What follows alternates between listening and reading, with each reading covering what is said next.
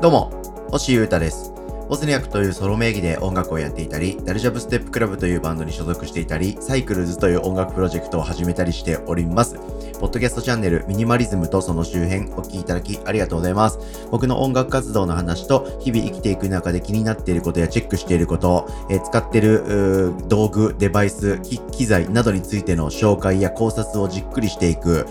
ポッドキャストチャンネルでございます。今日ものんびり楽しんで聞いていただけたら嬉しいです。よろしくお願いします。まずは僕の活動についてのお知らせをさせていただきます。えー先週ですね、えー3月3日、世界が揺れたのではないでしょうか。えー新しい音楽プロジェクト、サイクルズ始動を宣言しまして、えーデビュー曲っていうんでしょうかね。1曲目となります、フローターっていうのをリリースしまして、4日、5日ぐらい経つんですかね。皆さん聞いていただけてますでしょうか概要欄にリンク貼ってありますし、えーこれを聞いてるデバイスがですね、何であれ、同じようにサービスで聞けますんで、Spotify だったら、えー無料プランであっても聞けますんで、ぜひ皆さん、チェックしてください。Apple Music にも当然入ってますし、そういったなんとかサブスク系のミュージックなんとかなんとか系は全部入ってますので、皆さんもぜひ聴いてください。かっこいいと思いますよ。で、その上で、えー3月17日のですね、金曜日になりますと、まあ、来週の金曜ですね、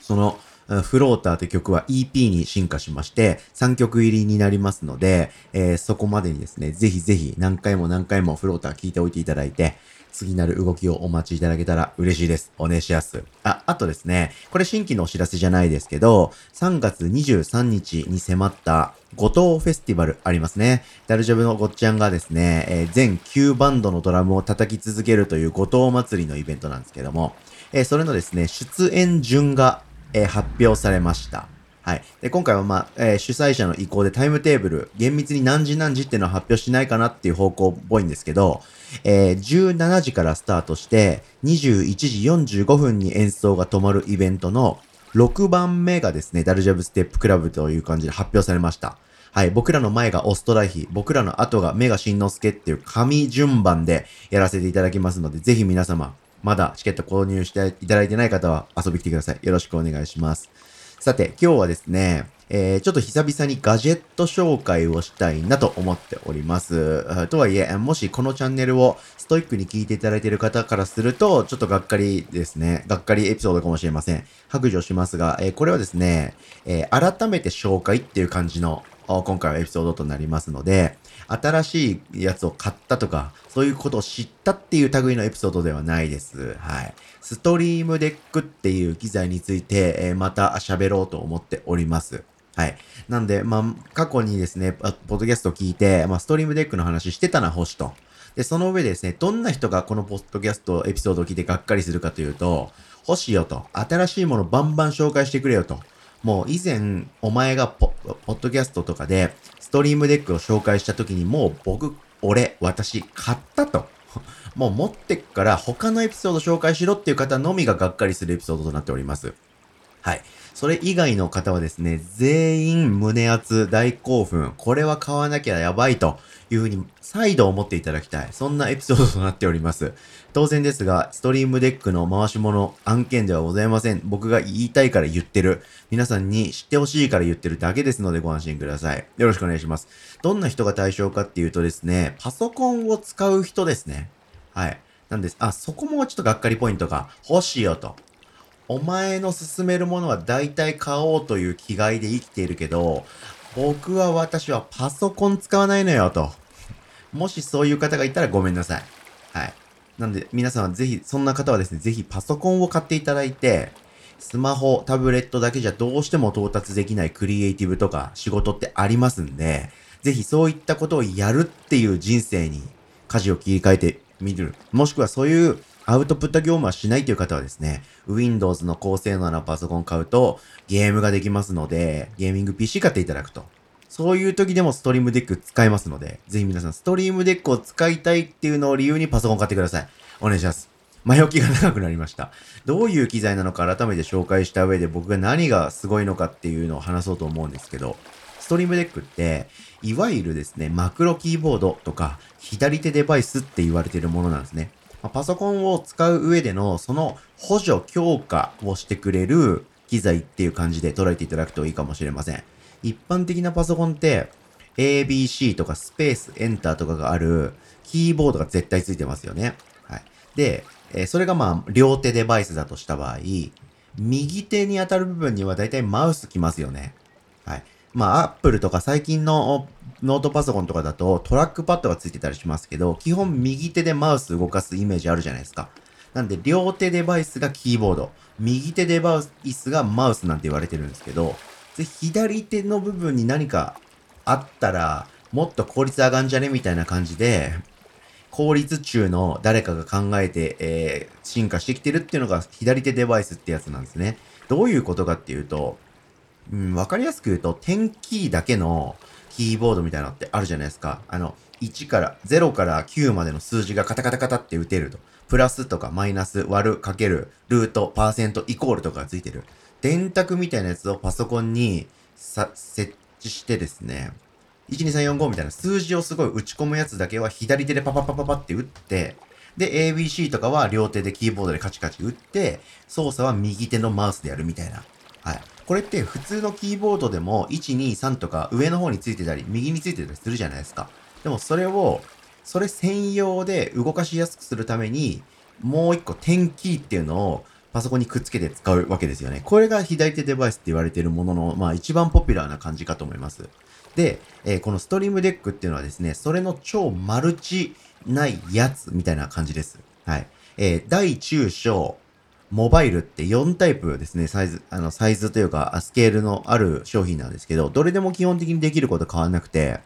何も入ってないボタンがいっぱい並んでるっていう板みたいなのが売ってます。で、これをパソコンに接続すると。はい。で、モバイルで使う場合はアプリケーションを立ち上げて、えーパソコンとそのモバイルの Wi-Fi を同じ Wi-Fi を使うっていうのが条件になってきます。それをしてですね、何が起きるかっていうと、その何にも入ってない四角の中に、てかボタンの中にですね、このボタンを押したら何をやるっていうのを登録するんです。はい。それだけなんです。はい。で、それ以上ですね、何にも、その作ってる側、エルガトって言うんですけど、会社。そっちの会社が提示してきている、こういう風に使ってくださいっていうルールみたいなのがないんですね。はい。で、えーこのボタンがですね、僕は大中小モバイルで言うと中を買いまして、えーなので 3×5 なので15ボタン、ボンと表示されているようなものがデスクに置いてあるって感じです。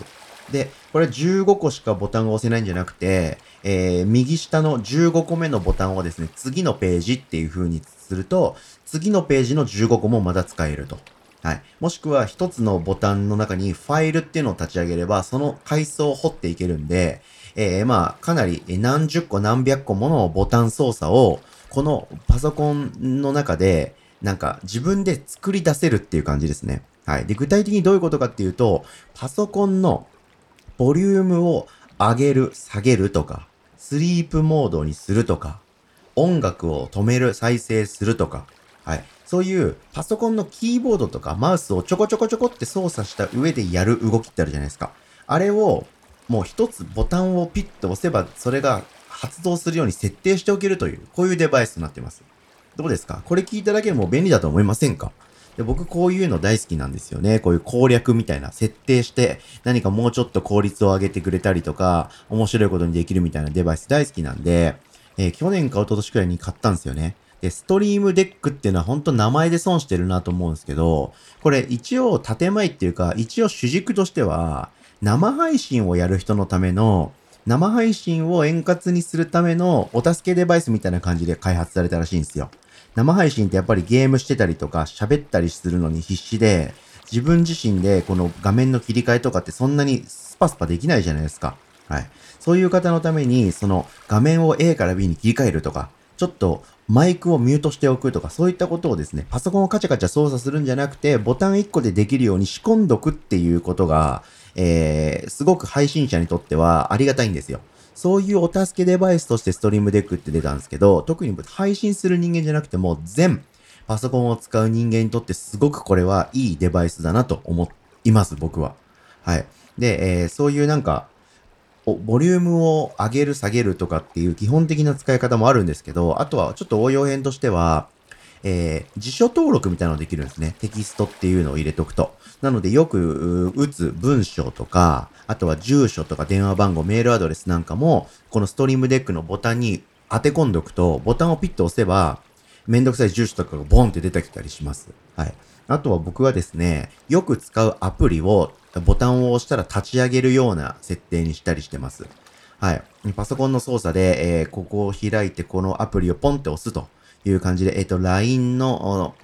MacBook の LINE のアプリを探して、あ、これね、ポチって押して LINE を起動するとかではなくて、もうストリームデッキに例えば LINE っていうアイコンを置いといて、その LINE のマークをポンって押したらポンってすぐ出てくるようにしておくということとか、そのちょっとした時短ですね。はい。めんどくさい手間とかを回避するための道具として、ストリームデックはすんげー便利ですごい身軽なので、僕はすごくおすすめしております。はい。で、さらなる応用としてはですね、これストリームデックってキーボードを打ち込んで操作するあらゆることを、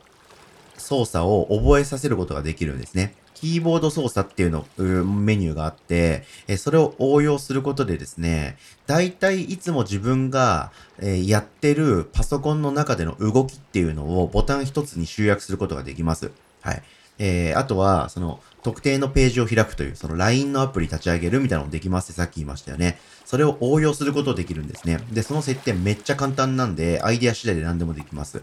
例えば、毎日、えー、サファリを立ち上げて、まあ、Google Chrome でいいや。Google Chrome を立ち上げて、ブログのページを開いて、そこでブログを絶対に書いてるって人いますよね。いるとするじゃないですか。で、冒頭では、えー、こんにちは、星優太です。今日もブログ書いていきます。さてさて、今日のお題は、までは絶対一緒の文章だったとしますよね。そしたらですね、えー、ウェブブラウザーですね、えー、Google Chrome とか Safari を立ち上げるというアクション。そこから2、3秒通信時間かかるんで、2、3秒待つというアクション。その後、ブログページをその Safari とか、えー、Google Chrome で開くというアクション。そこから開いてる間の3秒ぐらい待つというアクション。そこからブログのページの中でタブを3回押して新規作成というボタンを押すというアクション。そこから3秒また待つ。そしてその後に、えー、おはようございます。星優太です。今日もブログ書いていきましょう。さてさて今日のお題はというところまでキーボードで打ち込むというアクション。ここまでをですね、ボタン一つに設定しておけるんですね。もう当て込んどけるんですよ。なんで、よし、ブログ書くぞと思ったら、そのボタンをピッと押して、えー、ちょっとですね、ストレッチとかをして、また画面を、パソコンの画面見ると、ボンと、あとはブログ書くだけ、みたいな状態にしていけるというわけなんです。いかがでしょうか？ちょっと、矢継ぎ早だし、どんどん喋ったんで、どういうことと、ちょっと想像つかないよって方いたかもしれないんですけど、マクロキーボードとか左手デバイスっていうものにしては、できすぎてるデバイスだなということで僕はストリームデックを激推ししてます。で、以前使ってて、ちょっと最近使ってなかったんですけど、やっぱりこれ便利なんじゃねえかなと思って、また使い始めたら、本当にすげえ、やっぱ便利だったらやば。なんで今まで最近使ってなかったんだということを後悔しまして、今ゴリゴリにもっともっと、えー、便利に、えー、スムーズに使えるように、いろんなボタンを僕はストリームデックに覚えさせているところでございますので、皆さんも今からでも間に合いますので、す、まあ、数万円しますけど、大中小モバイルとあるんで、モバイルだと手っ取り早く始められると思うんですけれども、ぜひやってみていただいて、その威力体感してください。あらゆるパソコンを使う人の効率をぐぐっと押し上げるので、それにちょっとこの1万、2万、3万出すのはちょっとなと思う方も、まあ、まず間違いなく後悔しないと思うし、いらなくなったら結構いい値段で売れる、リセールバリュー高いものだと思いますので、一旦お試ししてみるのはいかがでしょうかということで、名前で損してるかもしれないけど、紙デバイスだと思うストリームデックについて全力で喋ってみました。お聴きいただきありがとうございました。今日はガジェットの話でした。以上、ミニマリズムとその周辺、星歌がお届けしました。それでは今日も皆様、元気にいってらっしゃい。バイバーイ。